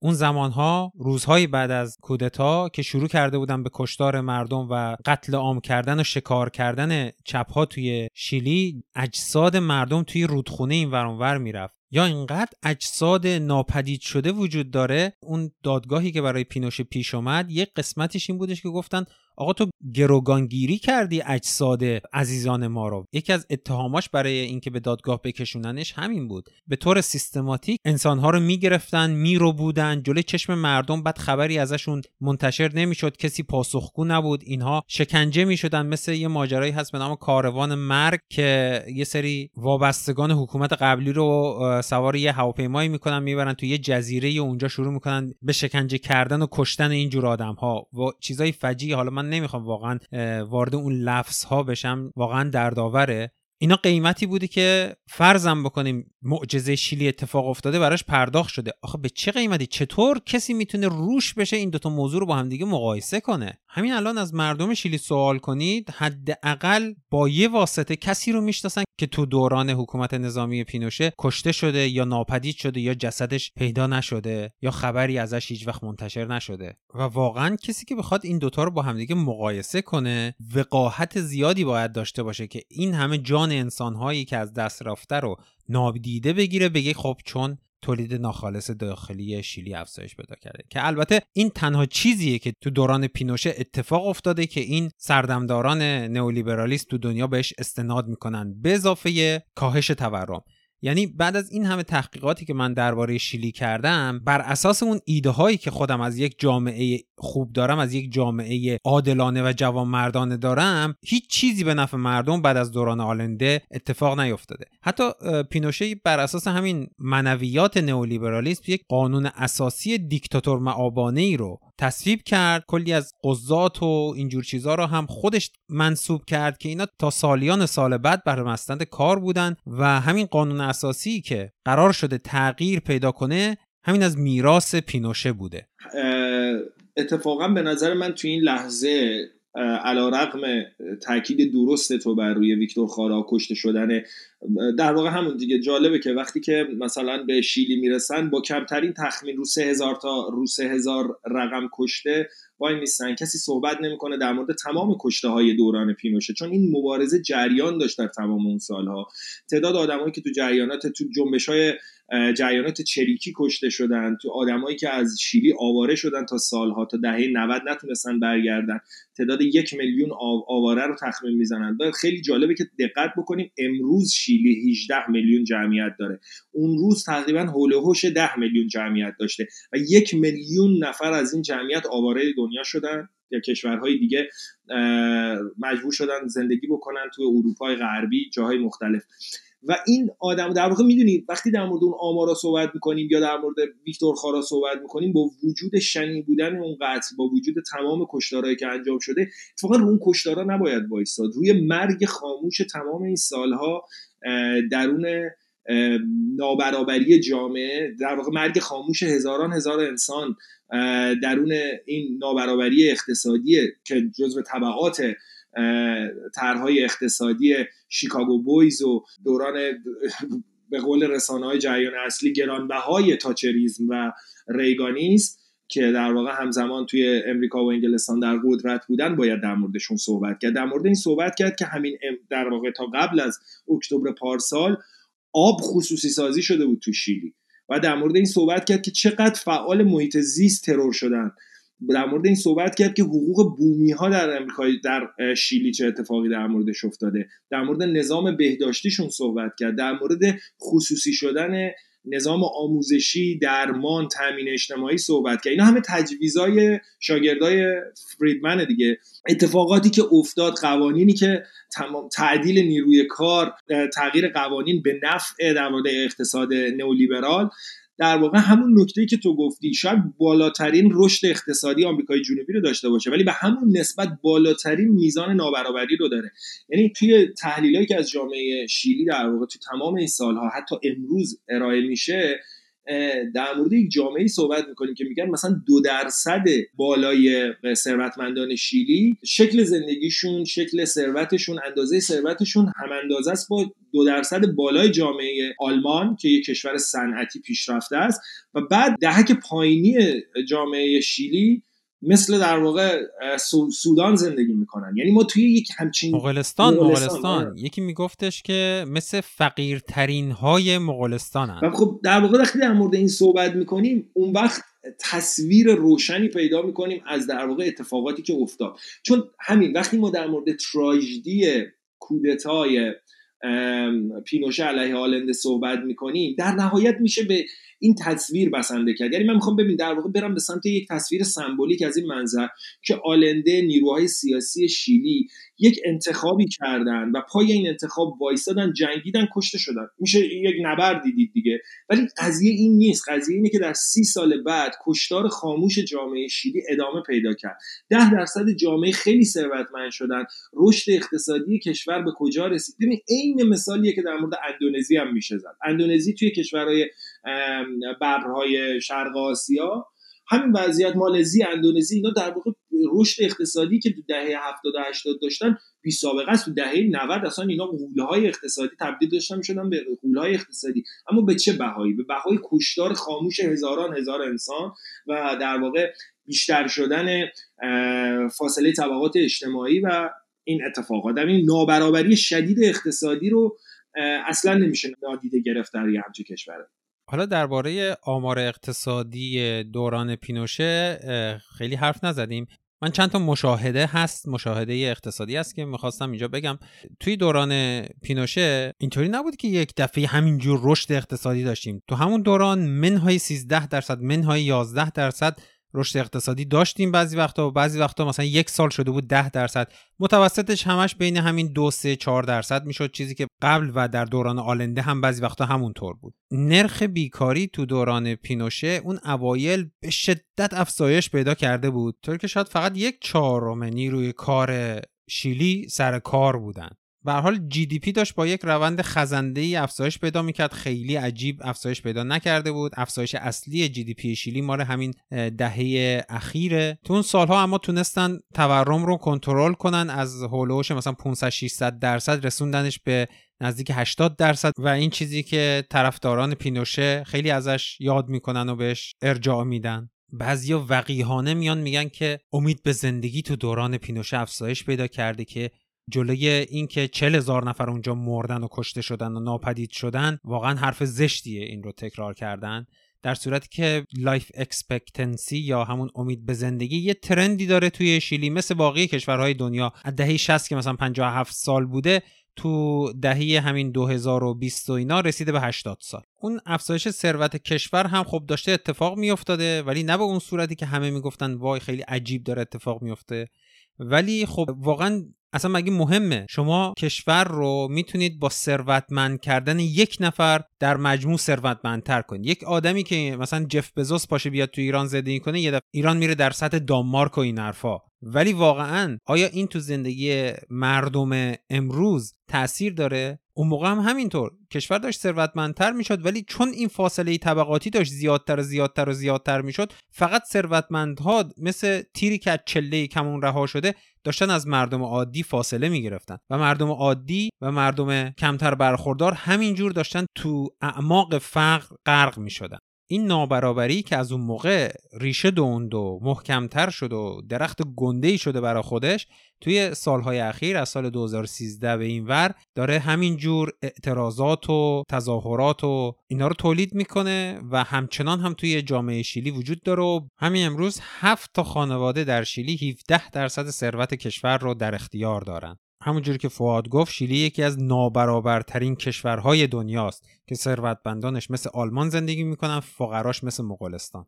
ده درصد بالایی جامعه شیلی 67 درصد ثروت شیلی رو در اختیار دارن که این نسبت توی کشورهای همجوار شیلی به شدت کمتره. حالا به هر حال از اینا که بگذریم در طی دوران دیکتاتوری پینوشه شاید فقط همون نرم کنترل تورم یا افزایش ثروت کل جامعه رو بخوایم اگر با چشم همین اقتصاددانهای سرمایه‌داری نگاه کنیم بشه بهشون گفت نکته مثبت. غیر از اون من واقعا چیز دیگه توی اقتصاد شیلی نمی‌بینم تو اون دوره که بخوایم بهش اسمی از رشد اقتصادی یا بهبود شرایط بدیم. اگر قسمت چهاردهم دموکراسی در کار رو گوش داده باشید اونجا اومدم یه تعریف دیگه ای از نئولیبرالیسم ارائه دادم که تناقض نداشته باشه و روحش رو بهتر توضیح بده که اون هم به وسیله تئوری سلطه توضیح داده میشه که نئولیبرالیسم رو بازگشت سلطه طبقاتی و بازگشت قشر مسلط جامعه به جایگاه والاشون که طی یک سری تغییرات تو جامعه به خطر افتاده بود. توی آمریکا با بازتوزیع قدرت پس از رکود بزرگ این اتفاق افتاده بود و با افزایش قدرت مالی قشر متوسط توی شیلی با حکومت آلنده اتفاق افتاده بود و تو ایران هم حتی با انقلاب 57 اتفاق افتاده بود. توی شیلی هم قشر متوسط و الیت هایی که سالیان سال به واسطه ارث و میراث و نمی‌دونم داشتن ابزارهای تولید و اینا ثروتمند شده بودند و حالا یا به واسطه داشتن زمین ثروتمند شده بودند با سلب مالکیت ازشون با اصلاحات ارزی و اینجور سیاست ها از جایگاه والاشون افتاده بودن پایین. توی دوران آلنده این سرعت هم بیشتر شد و این کودتایی که اتفاق افتاد کودتا بر ضد مردم بود. برای بازگردوندن اون طبقه الیت و ثروتمندان و سرمایداران به جایگاه متعالی گذشتهشون حالا چرا میگیم نئولیبرالیسم توی شیری متولد شد؟ برای اینکه برای اولین بار تو دنیا این پروژه به این شکل به اجرا در اومد. با همون تعریفی که من براتون کردم هم کاملا منطبق بود و به حال دوران دیکتاتوری پینوشه ادامه داشت تا اواخر دهه 80 1988 که رفراندومی برگزار میشه. پینوشه آینده رو به صندوق رأی می‌ذاره و اونجا شکست می‌خوره در حالی که اصلا فکرشو نمی‌کرد این اتفاق بیفته و بعد از اون در صدد بود که این نتایج رو نپذیره ولی فشارهای بین المللی حتی فشار خود آمریکا یا عدم حمایت سفت و سخت آمریکا تو اون دوره و مبارزات مردمی که توی دوران پینوشه همینجور داشت گسترش پیدا می‌کرد اینا دیگه اجازه نمیده به پینوشه که بزنه زیر نتیجه انتخابات و سال 1990 انتخابات ریاست جمهوری برگزار میشه و آقای پاتریسیو آیلوین از حزب دموکرات مسیحی به قدرت می‌رسه و اینجاست که میگن دموکراسی برگشته به شیلی. اما واقعا برنگشت. سایه پینوشه تا همون سال 2006 که مرد بر سر شیلی بود. قانون اساسی که پینوشه نوشت همچنان برجاست. کلی از دادگاه های عالی شیری قضاتی که توسط پینوشه انتخاب شده بودند تا سالها بر مسند قدرت بودند و این روح نئولیبرالیسم و روح دیکتاتوری و اون زخم هایی که بر پیکره شیلی ایجاد شده بود همچنان توی جامعه شیلی وجود داره. یه تلاشی شد توسط خانم میشل باشله که تو دو دوره غیر متوالی رئیس جمهور شیلی بود تلاش هایی کرد برای بازگردوندن یه سری حمایت های اجتماعی برای یه سری مردمی کردن و ملی کردن یه سری صنعت ها که به حال خصوصی بودنش خیلی غیر منطقیه دیگه الان. اما همچنان هم نتونست اون جوابی که مردم شیلی برای نیازهاشون می‌خواست رو بهشون بده. از سال 2013 تا 2015 بیشتر از هزار تظاهرات بر علیه و بر ضد این فاصله طبقاتی توی شیلی به وقوع پیوست. این تظاهرات ها جست و گریخته ادامه پیدا کردند تا رسیدیم به سال 2019 که یک سال از ریاست جمهوری سباستیان پینیرا همون میلیونر یا میلیاردر شیلیایی گذشته بود. آره بذار من فقط یه تیکه کوچیکی من در مورد اون قسمت نئولیبرالیسم که گفتی به نظر من یه تعبیر جالبی از یکی از دوستانم من می‌خوام نقل بکنم که این می‌گفت عملکرد همزمان در واقع پیشروی همزمان بانک ها و تانک ها از این جهت تو مثلا نئولیبرالیسم رو اینجوری وقت اگر صورت بندیش بکنی توی شیلی در بهترین شکلش یعنی در واقع کاملترین شکلش ایجاد بشه. اول تانک ها میان و در واقع کاخ ریاست جمهوری رو محاصره می‌کنن و آلنده رو از قدرت ساقط می‌کنن و بعد بانک ها در سایه تانک ها میان جلو و این کارو می‌کنن. وقتی در مورد در واقع نئولیبرالیسم صحبت می‌کنیم تمام برنامه‌ای که تو در مورد نئولیبرالیسم صحبت کردی من نمی‌خوام اون حرفا رو تکرار بکنم. یک برنامه طویل خصوصی سازی مقررات زدایی موقت سازی نیروی کار آزادسازی قیمت ها و الی آخر. به خاطر همین در واقع یه چیزی که خیلی مهمه یه تصوری باطل یه تصور یه تصوری وجود داره که گفته میشه گویا مثلا برای اجرای سیاست های نئولیبرال باید یه پیش زمینه هایی از جنس لیبرالیزم وجود داشته باشه. اول کشور باید لیبرال باشه. میگن باید آزادی اول وجود داشته باشه لیبرالیسم وجود داشته باشه که بعد بریم سراغ نئولیبرال آره وقتی مثلا در مورد ایران صحبت می‌کنیم میگیم برنامه برنامه هایی که دولت روحانی داره اجرا می‌کنه اسمش نئولیبرالیسم میگن آقا اونجا که اصلا لیبرال نیست که نئولیبرال باشه. نمونه پینوشه اتفاقا به نظر من خیلی گویاست برای اینکه این تصور رو باطل بکنه که اصلا قرار نیستش که الزاما لیبرالیزمی وجود داشته باشه. در جاهای مختلف اشکال محلی اشکال دیگه ای به خودش می‌گیره. این نکته که تو در واقع داشتی می‌گفتی فقط خواستم اینو بهش اضافه بکنم. نکته دیگه اینه که یک باز یک تصویری توسط رسانه های جریان اصلی با یک تمرکز خاصی توی سالهای گذشته سالهای مثلا دهه هفتاد من یادمه توی ایران خیلی در واقع روی دو تا تجربه جهانی سه تا حالا اگر بخوام با اغماز بگم سه تا تجربه جهانی تاکید می‌شد بدون اینکه تمام واقعیت هاش افشا بشه. یک آفریقای جنوبی و ماندلا دو شیلی گذر از پینوشه و سه سربستان دوران میلوسویچ. این ستا رو اصلا آموزش می‌دادن به عنوان تجربه های دموکراتیکی که مردم با پاسفت کردن تونستن بیان دیکتاتورها رو بذارن کنار. اما یک تصویری که اصلا داده نمی‌شد حالا من در مورد ماندلا و سربستان صحبت نمی کنم اونا هم بحثای خودشونو دارن. اما در مورد شیلی گویا در واقع یه اتفاقی افتاد یه کودتای اتفاق افتاد بعد مردم شیلی اومدن تو دهه 80 با رأی دموکراتیک این کودتا رو در واقع ابطال کردن و همه چی گل و بلبل شد.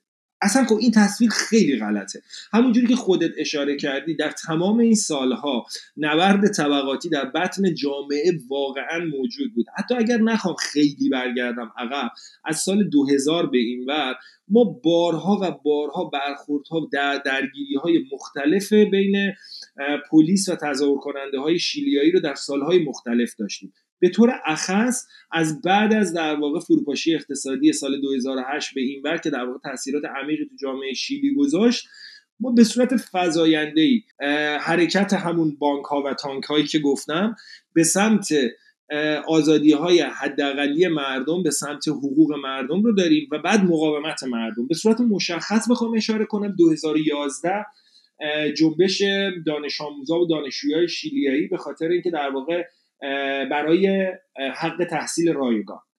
2016 دوباره بروز همین جنبش. با رفتن و بازگشتن پینیرا به قدرت و تمام این سالها اتفاقا اشارات خیلی درستی کردی. وقتی در مورد خانم باشله صحبت می‌کنیم یا باشلالا ممکنه اشتباه تلفظ بکنم ولی در مورد اینشون صحبت می‌کنیم. خانم از یک حزب سوسیالیست در واقع چپ میانه ای به قدرت می‌رسه. ولی عملا کاری نمی‌تونه خارج از اون قانون اساسی بکنه. حتی با فرض اینکه در واقع می‌خواسته کاری هم بکنه نمی‌تونسته. به خاطر اینکه قانون اساسی کشور قانون اساسی نئولیبرالیسم. ولی در واقع در بطن جامعه مبارزه علیه این قانون همانند مبارزاتی که ضد پینوشه وجود داشته در تمام دهه 80 کماکان ادامه داشته. برای همین ما وقتی در مورد سال 2019 صحبت می‌کنیم یهو اینجوری نیست که در یک کشوری که جزیره ثبات یهو یک اتفاق عجیبی افتاده و همونجوری که بعضا جریانات راست جناهای راست سعی می‌کنن تاکید بکنن روی اینکه حالا سی پزو رفت بالا مثلا چی شد مگه حمل و نقل؟ حمل و نقل سی پزو بره بالا مگه چه تأثیری می‌ذاره تو زندگی آدما؟ که خب تاثیر واقعیش رو میشه از زبون مردم شیلی شنید که در واقع سی پزو بالا رفتن قیمت قطار 21 درصد حقوق هفتگی یک کارگر با حداقل دستمزد در شیلی رو در واقع می‌بره از بین می‌بره. این مهمترین تأثیریه که می‌ذاره. ولی این تاثیر مال اون بالا رفتن اون سی پزو نیست. مسئله اینه که تاثیراتی که از بعد از فروپاشی اقتصادی سال 2008 بحران اقتصادی رسشن اتفاق میفته پله پله جامعه رو می‌بره به سمت پرتگاهی که یک لحظه تاریخی رخ میده که دیگه دیگه نمی‌خوام تحمل بکنم. یعنی همون قطره آخر تو دیگی که لبریز شده. اتفاقا توی این گزارشاتی که من میخوندم یک جمله ای از واقع کارگر شیلیایی که توی گزارش نقد شده بود که صبح میره سر کار بعد از ظهر میاد میره تو تظاهرات شرکت می‌کنه نقد شده بود که ما توی این سی روز از 18 اکتبر تا در واقع 18 نوامبر 2019 این سی روز چیزهایی به دست آوردیم که تو سی سال گذشته نتونستیم به دست بیاریم. این مهمترین پیام این جنبش. حالا من می‌خوام از چند تا عاملی که دست به دست هم دیگه دادن تا تظاهرات های سال 2019 شکل بگیره حرف بزنم. ببینید یکیش این بوده که این زخمی که بر تن شیلی وجود داشته از دوران پینوشه همچنان تو یادها و همچنان توی ذهنهای مردم بوده. در دیوارهای شهرهای شیلی عکس ویکتور خارا رو داشته. قسمت بزرگی از مردم از پینوشه به بدی یاد می‌کنن. اون زمانی که پینوشه دست به گریبان بود با دادگاه های انگلستان و دادگاه اسپانیا و دادگاه شیلی اون موقع تو انگلیس دستگیرش کرده بودن و می‌خواستن برش گردونن به اسپانیا که اونجا به خاطر کشتن اسپانیایی ها تو دوران دیکتاتوریش محاکمه بشه. خیلی احساسات ضد پینوشه و ضد دیکتاتوری مردم شیلی رو بلدتر کرده بوده و بعدش همینجور ادامه داشت. حالا این بحث جامعه شناسی شاید لازم داشته باشه اما بدونید که این زخم هنوز وجود داشته توی تنشیلی اینا رو بذارید کنار اون وضعیت نچندان مناسب زندگی مردم متوسط رو به پایین شیلی یا قسمت اعظم مردم شیلی وقتی که می‌بینن کشورشون همینجور داره ثروتمندتر میشه از باقی کشورهای آمریکای جنوبی از ثروت پیشی می‌گیره اما چیزی به زندگی اینها نمی‌رسه اینم یه درد دیگه ای بوده که به مردم اضافه می‌کرده. یه عامل دیگه این بوده که می‌دیدن اون برنامه های نئولیبرالیسم که یه سریاش الان داره تازه خودشو نشون میده. مثلا برنامه خصوصی سازی بیمه بازنشستگی و اینا. این خصوصی سازی که شد الان تازه یه سری آدم هایی که اون موقع برای اولین بار تو دوران پینوشه وارد این سیستم شده بودند و الان دارن بازنشسته میشن می‌بینن که پولی که بهشون داده میشه از خط فقر هم پایین تره توی شیلی. و یه سری دیگه همین تدابیر اقتصادی نئولیبرالیسم که توی قانون اساسی شیلی هم گنجونده شده اجازه نمیده هیچ تغییری هیچ جنبشی هیچ حرکتی به نفع مردم به نتیجه برسه. توی دو دوره که خانم باشله ریاست جمهوری شیلی رو تونست به دست بیاره تلاش هایی کرد برای مالیات بر روی ثروتمندان سیستم خدمات اجتماعی ولی دست و پا بسته بود در مقابل خیلی از این ثروتمندان و الیت های جامعه شیلی که اجازه نمی‌دادن کار انجام بشه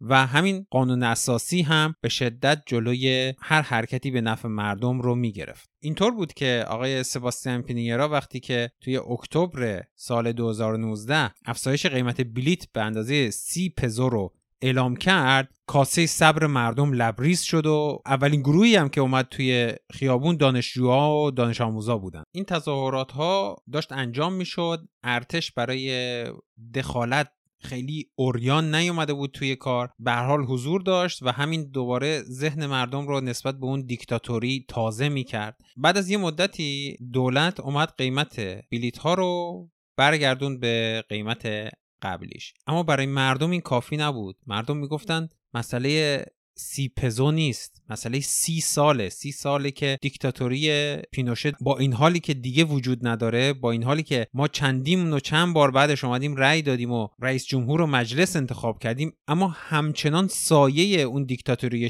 پینوشه بالای سر ما هست. دست پنهان ارتش در وضعیت اجتماعی و سیاسی شیلی کاملا وجود داشت و حس می‌شد. مخصوصا سر اون گیرودارهای استرداد پینوشه به اسپانیا و دادگاه هایی که اون بروبیاهایی که توی انگلستان وقتی که پینوشه بازداشت موقت بود انجام شد. تو تمام اون دورانی که این اتفاقات داشت میافتاد اگر توی شیلی بودید نقش ارتش رو توی این وسط می‌دیدید. خیلی حتی به این قضیه توجه نمی‌کنن وقتی که پینوشه از قدرت رفته بود کنار فکر کنم تا سال 2000 2001 همچنان سناتور شیلی بود. یعنی همچنان توی مجلس سنا می‌تونست حضور پیدا کنه رأی بده. بعد از اینکه ریاست جمهوری رو تحویل داد تا سالهای سال همچنان رئیس ارتش بوده و این میراثش ادامه پیدا کرده بود تا این موقع. پس سی پزو نبود و سی سال بود که با برگردوندن قیمت بلیت به قیمت قبلی هم خشمها ساکت نشد و تظاهرات ها ادامه پیدا کرد و مردم خواستار تغییر قانون اساسی بودند.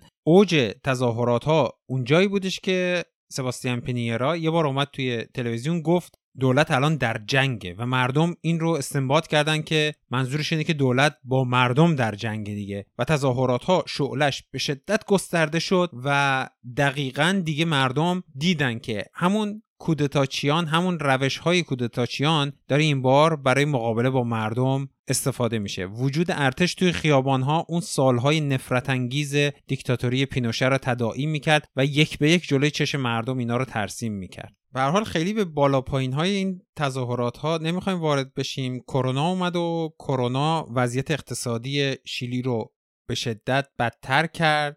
فاصله طبقاتی رو توی شیلی بیشتر کرد. همون جوری که شما می‌بینید الان ثروتمندان دنیا ثروتشون چندین برابر شده. ولی فقرای دنیا درگیر معیشت روزمره شونن علاوه بر اون کرونا به هر حال یه ترسیر به وجود آورده بود اجازه نمی‌داد مردم بیان تو خیابون. و این تظاهرات ها ادامه پیدا کرد تا سپتامبر امسال که تونست به نتیجه دلخواه مردم برسه.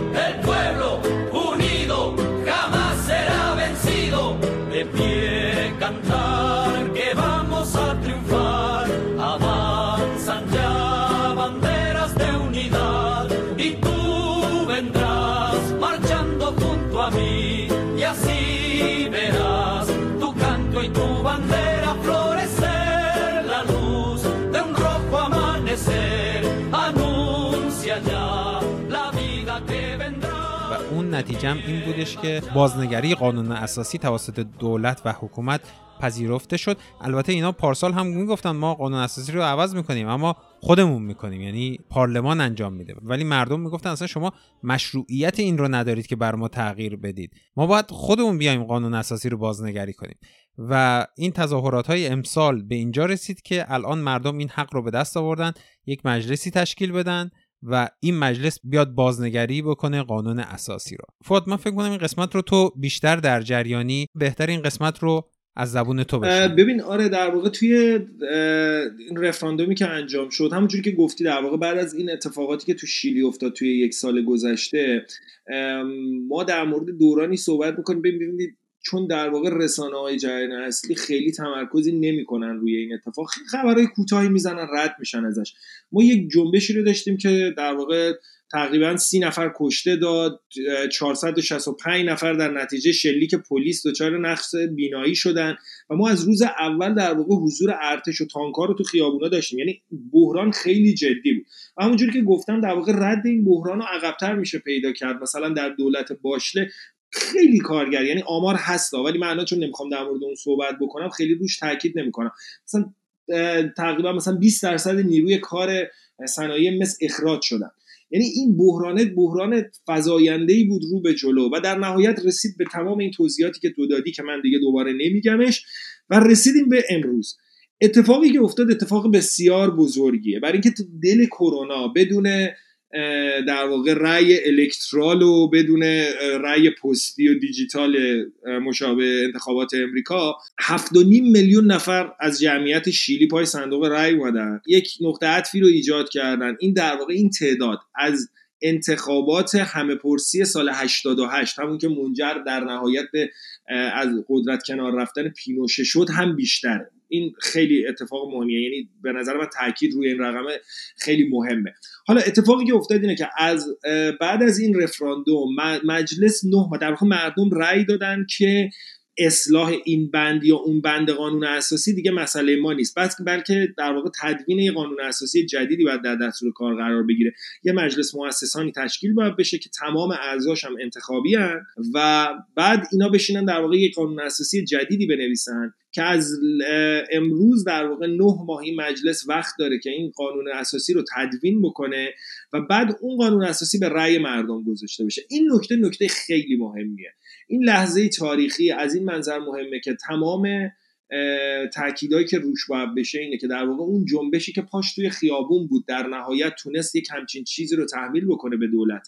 اما همونجوری که از در واقع در ابتدای صحبتم گفتم این صرفا شروعه. افقی رو پیش روی مردم شیلی و آموزه که جلوی مردم جهان قرار گرفته امتداد این جنبشه که در نهایت می‌تونه به کنار گذاشته شدن قانون اساسی پینوشه و فراتر رفتن از اون بیانجامه.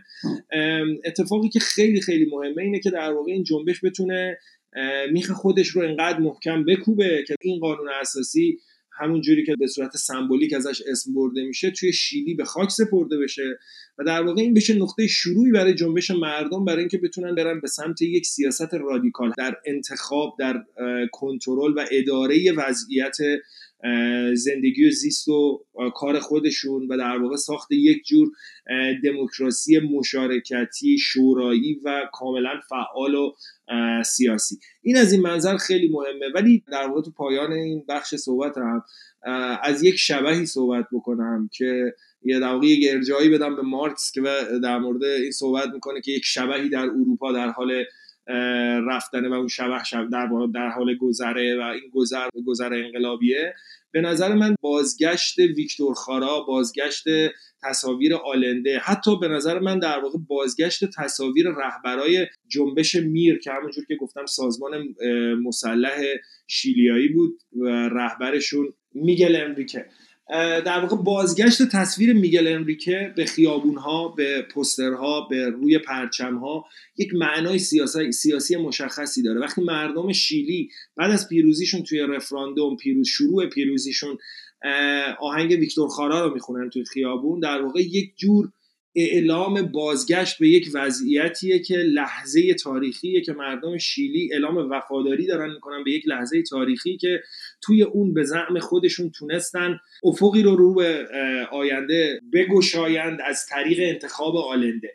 اون افق توسط کودتای پینوشه در واقع بسته شد اما امروز با رفتن در واقع به سمت یک جور سیاست رادیکال و پاسفت کردن روی یک جنبش سیاسی که پاش توی خیابونه. من فکر می‌کنم نوید روزهای مهمی رو میده. بازگشت به قدرت وزیر مورالس توی بولیوی و در واقع این جنبش سیاسی در شیلی. نشون دهنده اینه که هنوز آمریکای جنوبی محل مناقشات جدیه و مردم می‌تونن هنوز با در واقع جنبش های سیاسی خودشون ابراز وجود بکنن و آینده بهتری رو رقم بزنن.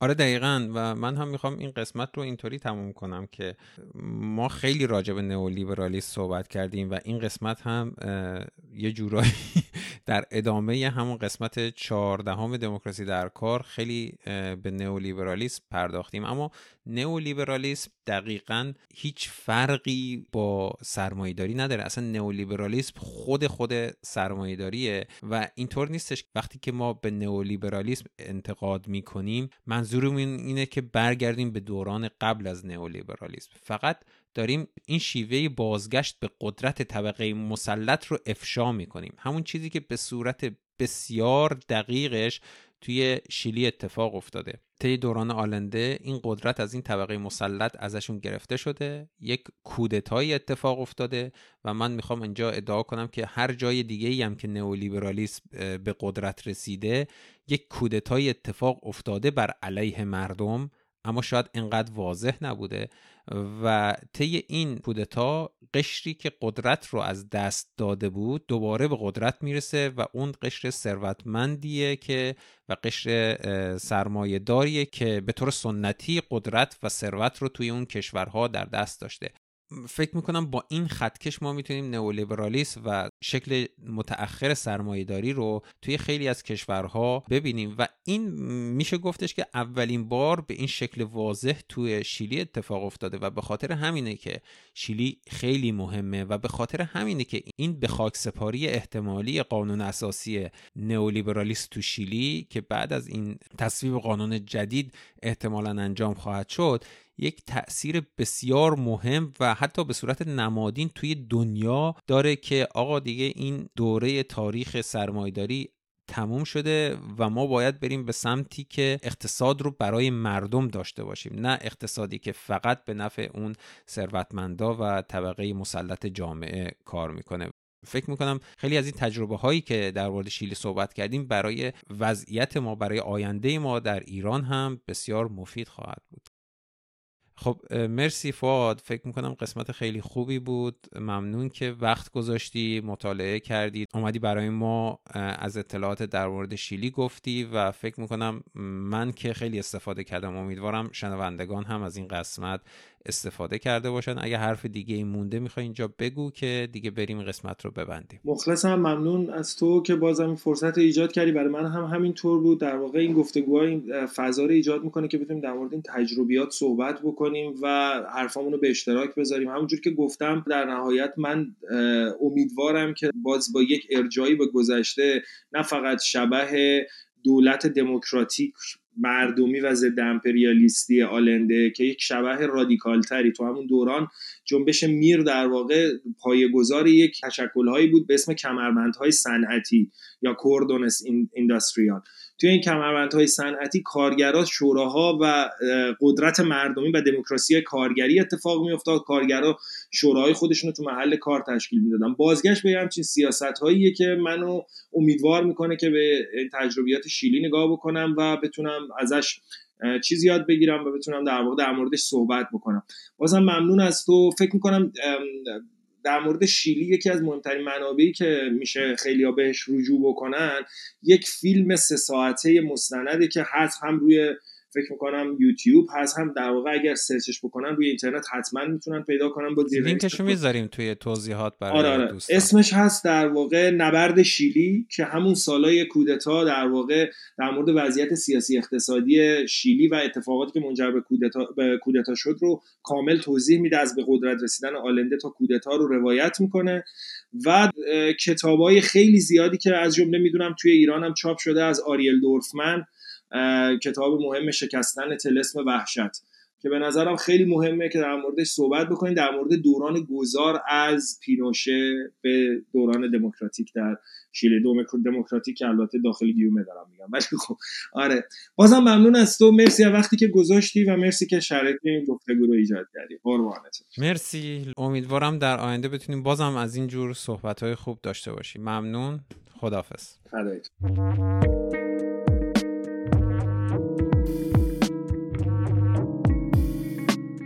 ممنون که این قسمت رو تا اینجا گوش دادید. این قسمت 16 هم از پادکست دموکراسی در کار بود که به وقایع شیلی و پیروزی بزرگ مردم شیلی تا به اینجای کار برای تغییر قانون اساسی پرداختیم.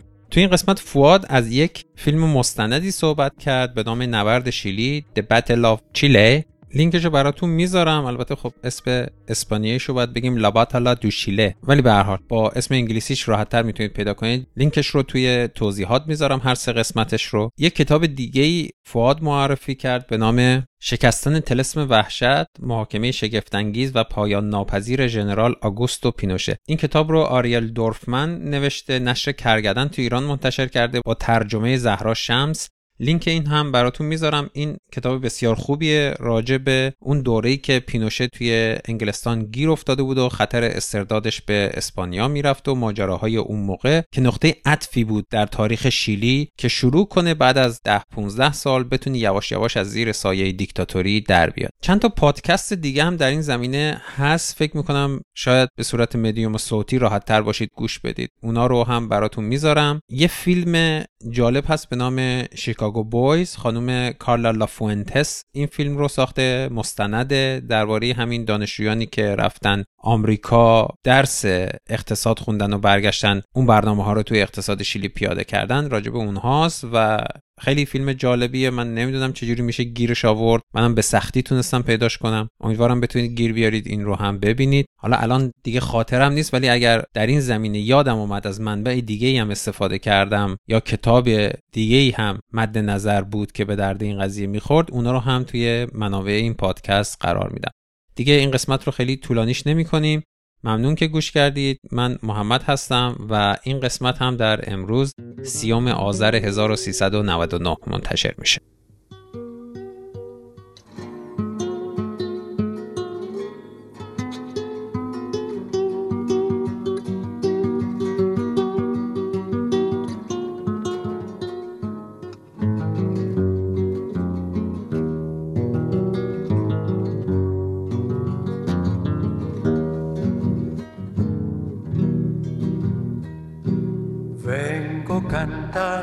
Esta samba con redoble libertario.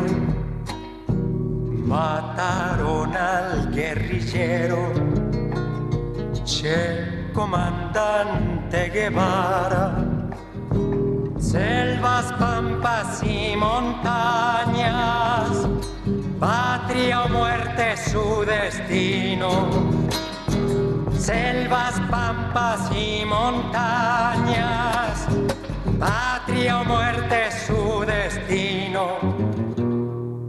Que los derechos humanos los violan en tantas partes, en América Latina, domingo, lunes y martes nos imponen militares para sojuzgar los pueblos, dictadores asesinos, gorilas y generales.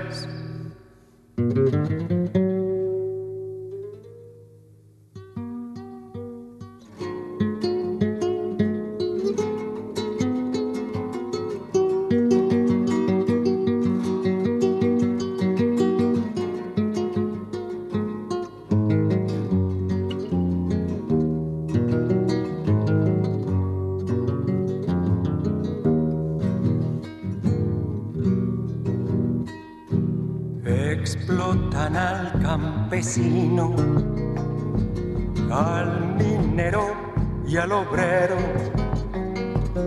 Cuánto dolor su destino, hambre, miseria y dolor. Bolívar le dio el camino y Guevara lo siguió. Liberar a nuestro pueblo explotador.